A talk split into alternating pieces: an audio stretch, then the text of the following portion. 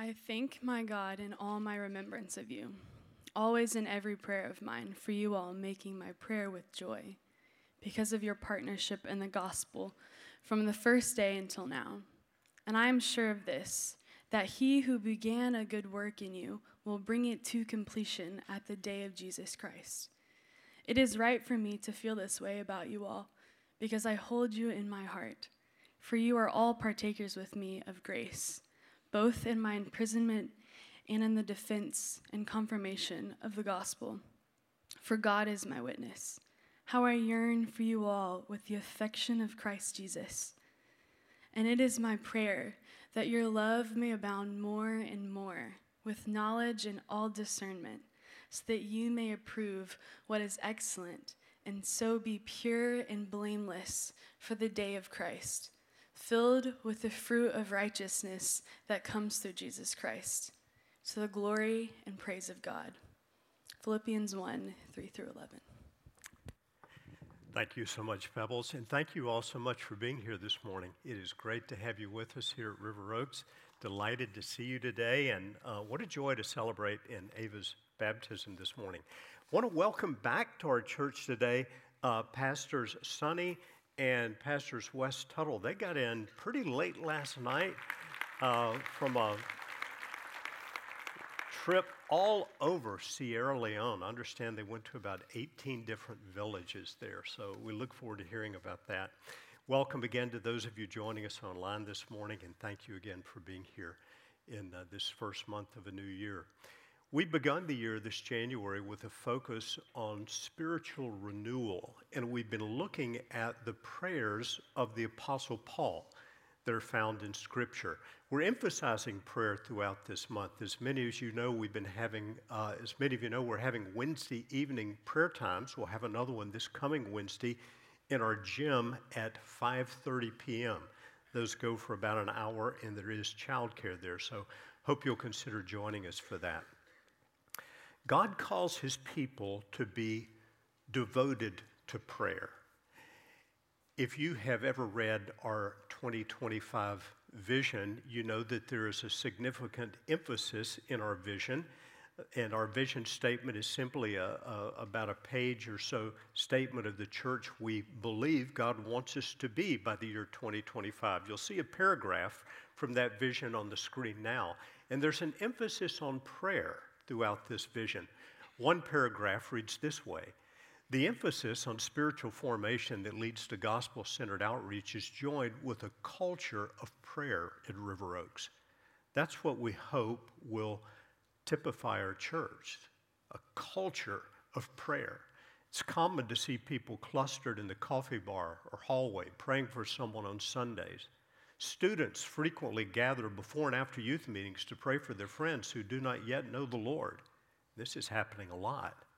The prayer room is one of the most utilized spaces throughout the week as staff and students, ministers and members, young and old, gather informally for prayer.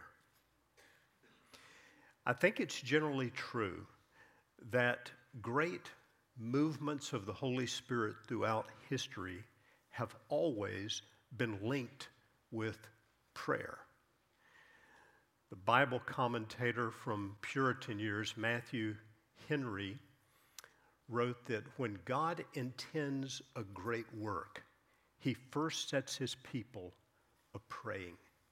I was reading this week again about one of the greatest works of the Holy Spirit that's ever been done in this country sometimes referred to as the revival of 1857 or the New York revival or the layman's prayer revival. But it began after a time of uh, significant financial hardship in the United States. In the fall of 1857, there was a stock market crash. A lot of people had lost their investments, their income, and uh,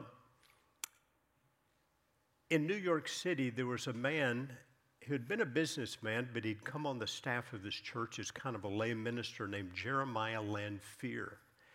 And he spent most of his day walking around the streets of New York and reaching out to people, typically people of, of a lower income. And after the stock market crash and, and, the financial distress and panic, he decided it would be good to try to gather together businessmen to pray. And so he scheduled a weekly prayer time at a church on Fulton Street in New York, inviting people to come and pray. He put posters out on the streets of the city, and on the first day, nobody showed up for about half an hour. Before the hour ended, five people had come, and so were, there were six that week.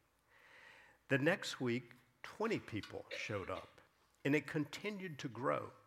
They decided to make it a daily prayer meeting. By April of 1958, Christian History magazine reports that there were 10,000 people praying. And this soon became a, a national event without a great deal of publicity at all, with no well known preacher or speaker, as has happened in other revivals in history, this prayer movement spread all over the country. One of the most remarkable things was the unity across denominational and church lines that was exhibited throughout this, this movement across the nation. Then people began coming to faith. Conversions began to happen. One writer estimates that at the peak of this revival, 1857, 58 into 59, uh, 50,000 people weekly were coming to faith, and as many as 500,000 to a million people were converted. Now, the whole population of the United States back then in 1857 was only about 30 million people less than a tenth of what it is today. College campuses erupted with revival. And, uh, and one of my favorite books on revival history is called A God Sized Vision.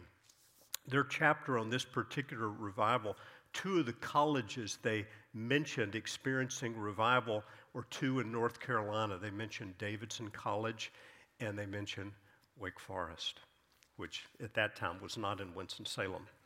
Hundreds of thousands of people again were converted, and there was no famous preacher. Prayer. It was a prayer revival. But I think it's true of all great revivals in history, prayer is at the foundation. You think of what we read of uh, the day of Pentecost in the book of Acts. There were 120 people gathered praying in an upper room when the Holy Spirit was poured upon them. And then Peter preached his great sermon, and 3,000 came to faith. Throughout history, as Matthew Henry, the Puritan, says, when God intends to do a great work, he first sets his people to praying. He brings revival, renewing to his church, and that leads to outreach to the world. A revived church leads to a reached world. And that's one reason that prayer is foundational to our vision, to who we are, and do we hope to be, who we hope to be here at River Oaks. So we're beginning this year with an emphasis on prayer. We're looking specifically at the prayers of the Apostle Paul given to us in Scripture. Keep in mind that these are prayers that are already inspired by the Holy Spirit. The prayers of Paul we find in Scripture provide us, I think, with two very significant things. First of all, they provide us with keys for our own spiritual growth. Because Paul's prayers in Scripture are focused on the spiritual progress and maturity of Christians. His prayers are found in Ephesians chapter 1, verses 16 through 19. I noticed that Rhett Russ, when he was praying for his daughter a few moments ago, was praying from that prayer. He was praying scripture that God would give to Ava a spirit of wisdom and revelation and the knowledge of Him to know Him better. Ephesians 1 in Ephesians chapter 3, the prayer we studied last week. Philippians 1, the prayer we'll study today that Pebbles just read for us. Colossians chapter 1, 2 Thessalonians chapter 1. Each of these passages includes a prayer of two or three verses or more prayed by the Apostle Paul.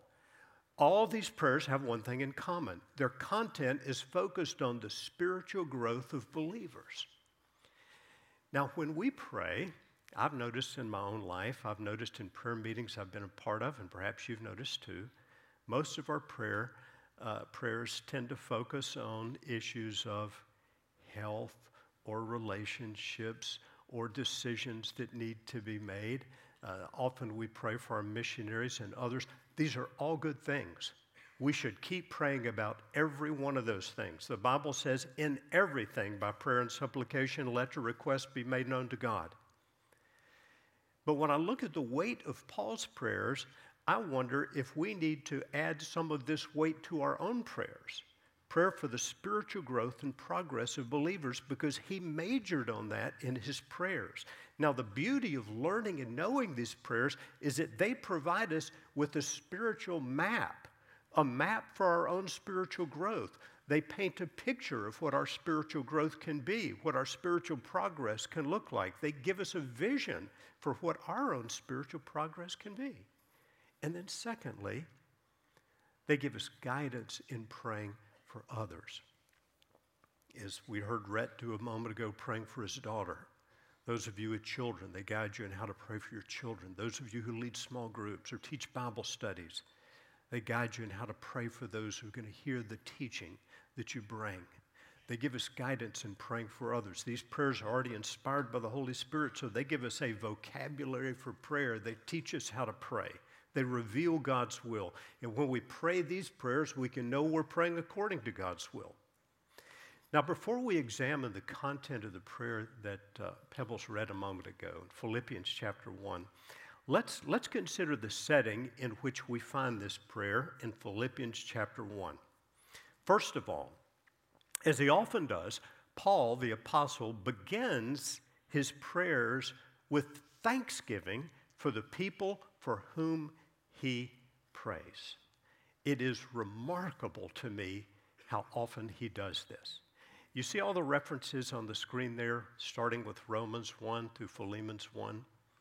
All those verses include uh, statements of Paul giving thanks to God for the people to whom he's writing and for whom he's praying. As he says in Philippians, I thank my God in all my remembrance of you always in every prayer of mine for you all, making my prayer with joy. He does what the Bible says to do. He enters God's presence, his gates with thanksgiving, in his courts with praise. Now, you won't see all those verses on the screen. I'm just going to read from them very, very quickly. So just, just listen to these for a moment, if you would. Romans 1 and verse 8. First, I thank my God through Jesus Christ for all of you 1 Corinthians 1 and verse 4 I give thanks to my God always for you because of the grace of God that was given you in Christ Jesus. Colossians 1 and verse 3 We always thank God, the Father of our Lord Jesus Christ, when we pray for you. 1 Thessalonians 1 and verse 2 we give thanks to God always for all of you, constantly mentioning you in our prayers. 2 Thessalonians 1 and verse 3. We ought always to give thanks to God for you, brothers, as is right. 2 Timothy 1 and verse 3 I thank God whom I serve, as did my ancestors, with a clear conscience, as I remember you constantly in my prayers night and day. Boy, he sure prayed a lot, didn't he? Wow. In Philippians, Philemon's uh, 1 and verse 4, I thank my God always when I remember you in my prayers. This man prayed a lot, but notice the way he approached prayer, specifically the way he approached praying for other people. He did what the Bible says to do enter his gates with thanksgiving, enter his courts with praise. He did what he teaches us to do. In everything, give thanks, for this is the will of God in Christ Jesus for you. He prays with thanksgiving. He begins with praise, gratitude to God. As he often does, he begins by praying with thanksgiving for the people for whom he prays. Secondly, Paul prays for the Philippians with confidence here he writes, I'm sure of this, that he who began a good work in you will bring it to completion at the day of Jesus Christ. It is right for me to feel this way about you all because I hold you in my heart. Paul's confidence seems to flow from two things. Number one, his confidence is in God. It's in God, not in himself. Look at that verse again, if you would, on the screen. I'm sure he will bring it to completion at the day of Jesus Christ. Paul's confidence is in God who started the work and would finish it because God completes what he starts. Secondly, he's confident because, as he says in the latter part of the verse, I hold you in my heart. Think about that for a moment. Have you ever prayed for someone so much that you felt like you just held them in your heart? Maybe a, a, a child, sibling, friend, someone who's gone astray from the Lord, for whom you feel a deep compassion. You hold them in your heart. Paul is praying with confidence because something has happened in his heart as he's prayed. He's holding on to them. God changes our hearts over time, often giving us assurance as we pray for others. Paul had this assurance. He said, I'm confident he who began a good work and you will bring it to completion. Related to this, the third point, Paul prays for them with the affection, the affection of Christ Jesus. For God is my witness how I yearn for you all with the affection of Christ Jesus. Paul had a love for the people for whom he prayed. And this is not a mere human love. This is not a love just because the person's a good friend or a family member. This love comes from Christ. This love is the affection of Christ Jesus, and something of that affection has been put into Paul's heart as he's been praying for these people. It's not a mere human love the affection of Christ. God changes our hearts toward other people when we pray for them. Even people whom we dislike.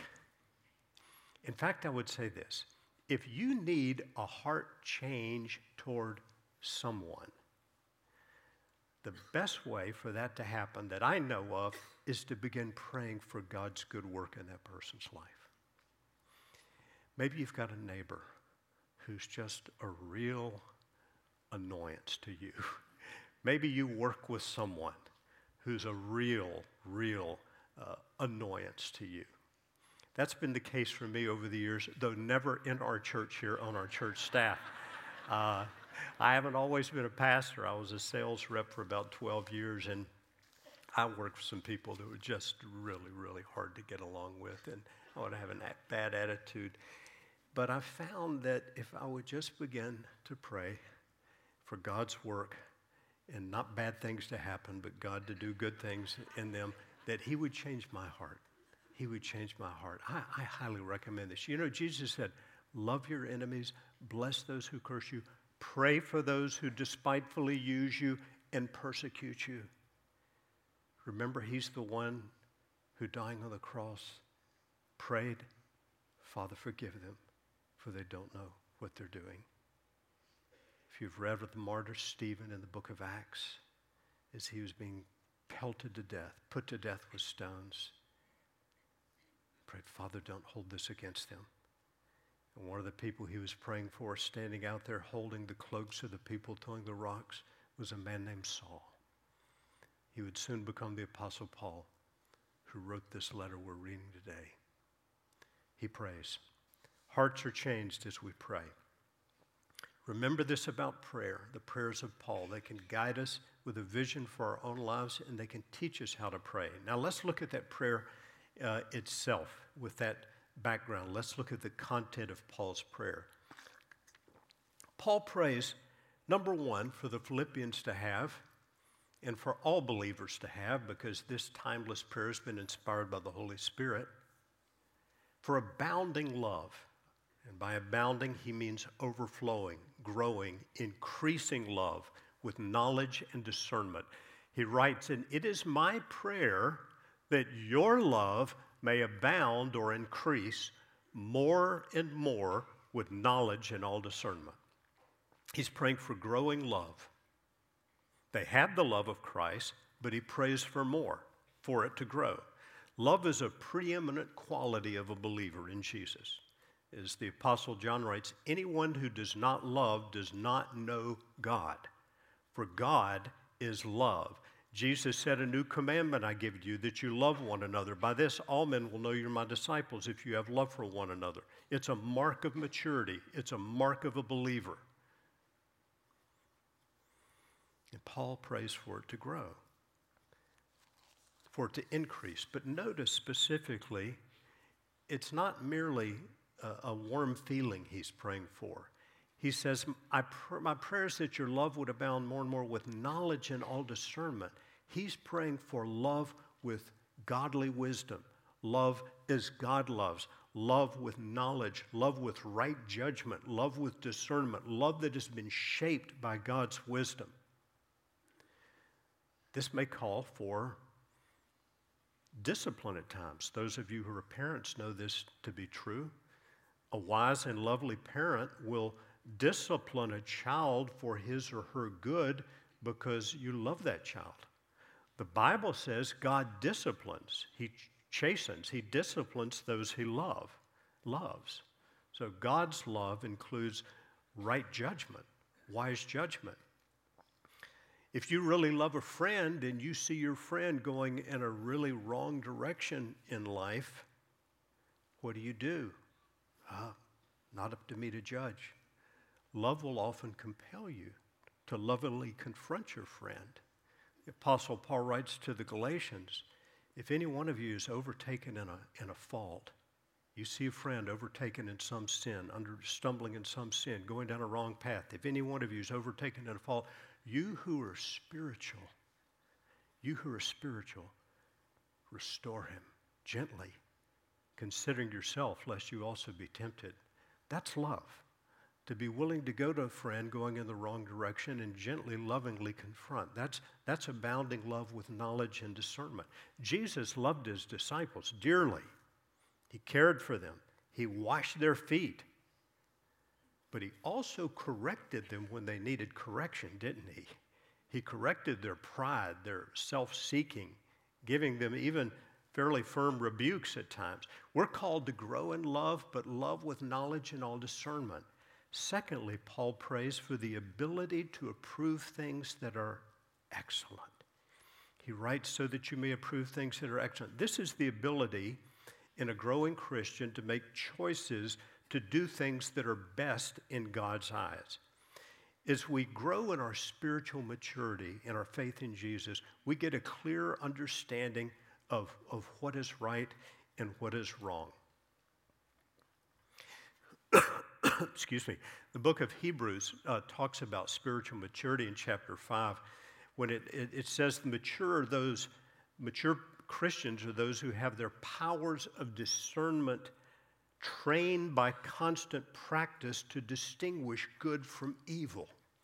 When you first become a Christian, there are things you may recognize immediately in your life that need to change. But as you grow in your faith over time, you may discover there are more things that God wants to change. Sins of attitudes that you've, you've harbored over time that at first you didn't recognize were wrong. But as you grow, you see, yeah, God wants that to change. God wants me to forgive that person. God wants me to set that aside. We grow over time, this ability to approve things that are excellent. But that's not the whole sentence. Paul continues, so that you may approve things that are excellent and so be pure and blameless for the day of Christ. Paul's praying in this maturity, I want you to become pure in your faith. The word has a reference to, to being unmixed, not good mixed with bad, uh, in order to be blameless in preparation for Christ's return. A lot of times in the writings of Paul, we find it in other New Testament writers as well, you'll find a reference to the day of Christ. Paul had this vision of getting Christians prepared for Jesus' return. He lived in anticipation of Jesus coming back, and he wanted his people to be ready.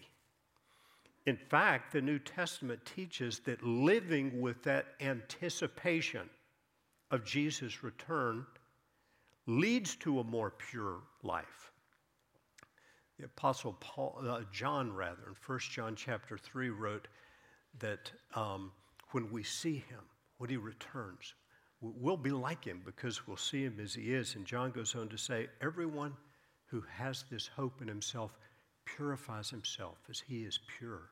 As we live in anticipation of Jesus' return, of Jesus coming back, it has a purifying effect upon our lives.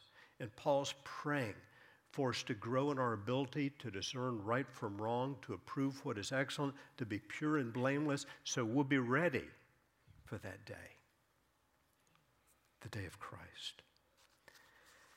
Thirdly, Paul prays for this for believers to be filled with the fruit of righteousness. He ends the short prayer this way filled with the fruit of righteousness that comes through Jesus Christ to the glory and praise of God. Fruit is what results from something that's in one's life, and in this case, that is righteousness that comes through Jesus. It's evidence of a life that's been changed by the righteousness of Jesus. Paul is praying for our lives to show evidence that Jesus has not only forgiven us and entered our lives by the Holy Spirit, but He has made us righteous. Faith shows. In fact, James in the book of James would say, faith without works is dead. If your faith is genuine, there will be some evidence. And this evidence Paul refers to as the fruit of righteousness. The righteousness of Christ in your life will, show with fruit like love, joy, peace, long suffering, gentleness, goodness, faith, meekness, self control, these fruit of the Holy Spirit. Now, Paul will go on to stress just uh, two chapters later in Philippians chapter 3 that there are two kinds of righteousness to consider, and only one that is to be desired. You see in the verse on the screen on the next slide that this first righteousness is our own righteousness that comes by our own efforts to be good enough, to adhere to rules, to adhere to laws. The other type is the righteousness from God that comes only one way, and that's through faith in Jesus. Paul says, My longing is for that day when I'll be found not having a righteousness of my own that comes from the law that is insufficient, that is inadequate. Paul himself would write, None is righteous, no one, no, not one. For all have sinned and fall short of the glory of God. But Jesus, Jesus died once for all, the righteous he for the unrighteous us, to bring us to God.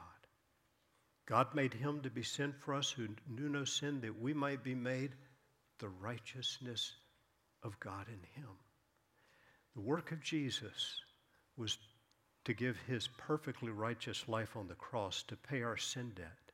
And through our faith in him, we're credited with his righteousness.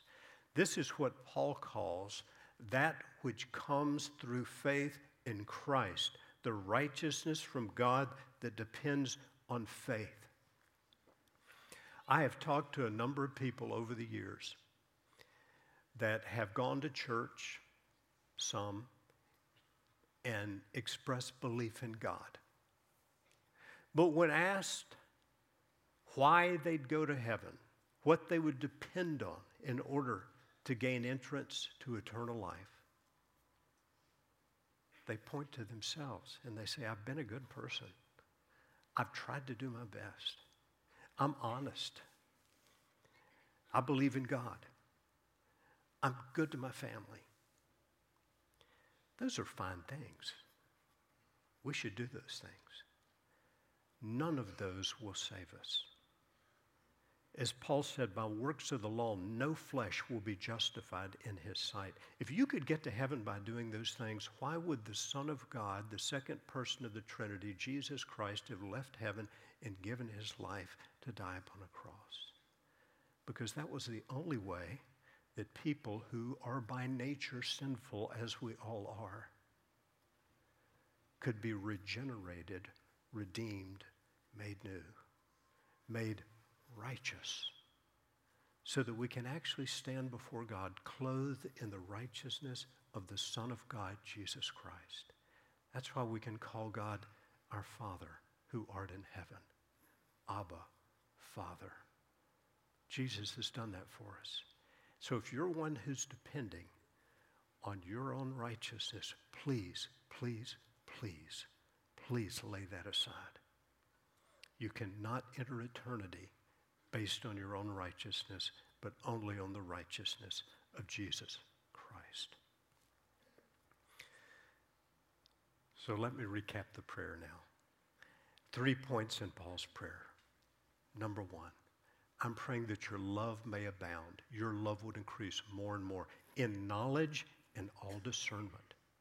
Secondly, that you may approve what is excellent, so that you can be pure and blameless for the day of Christ when Jesus comes, that your life will be unmixed with the sin of the world around you. You'll be pure and blameless. And then, thirdly, that you will be filled with the fruit of righteousness that comes through Jesus Christ to the glory and praise of God. This is God's will. This is a, a, a, map for our spiritual growth. It's a vision for what your life and my life can be. It's a guide to what we can aspire to in our spiritual growth this year. And it's a guide for prayer.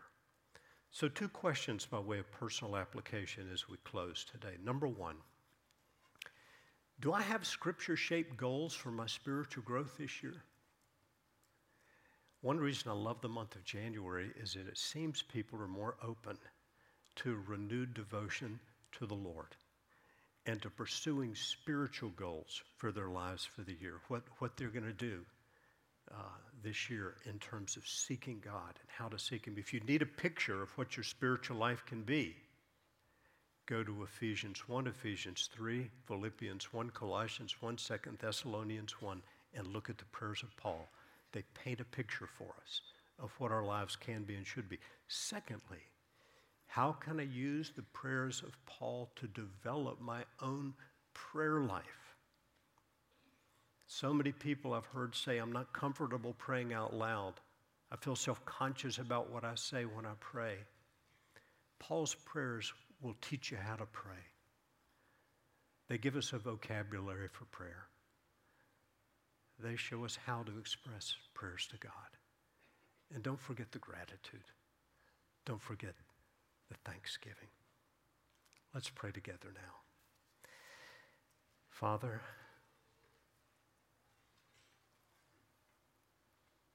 I think of the great apostle Paul who wrote these words, and yet in his humility he would say, We do not know how to pray as we ought.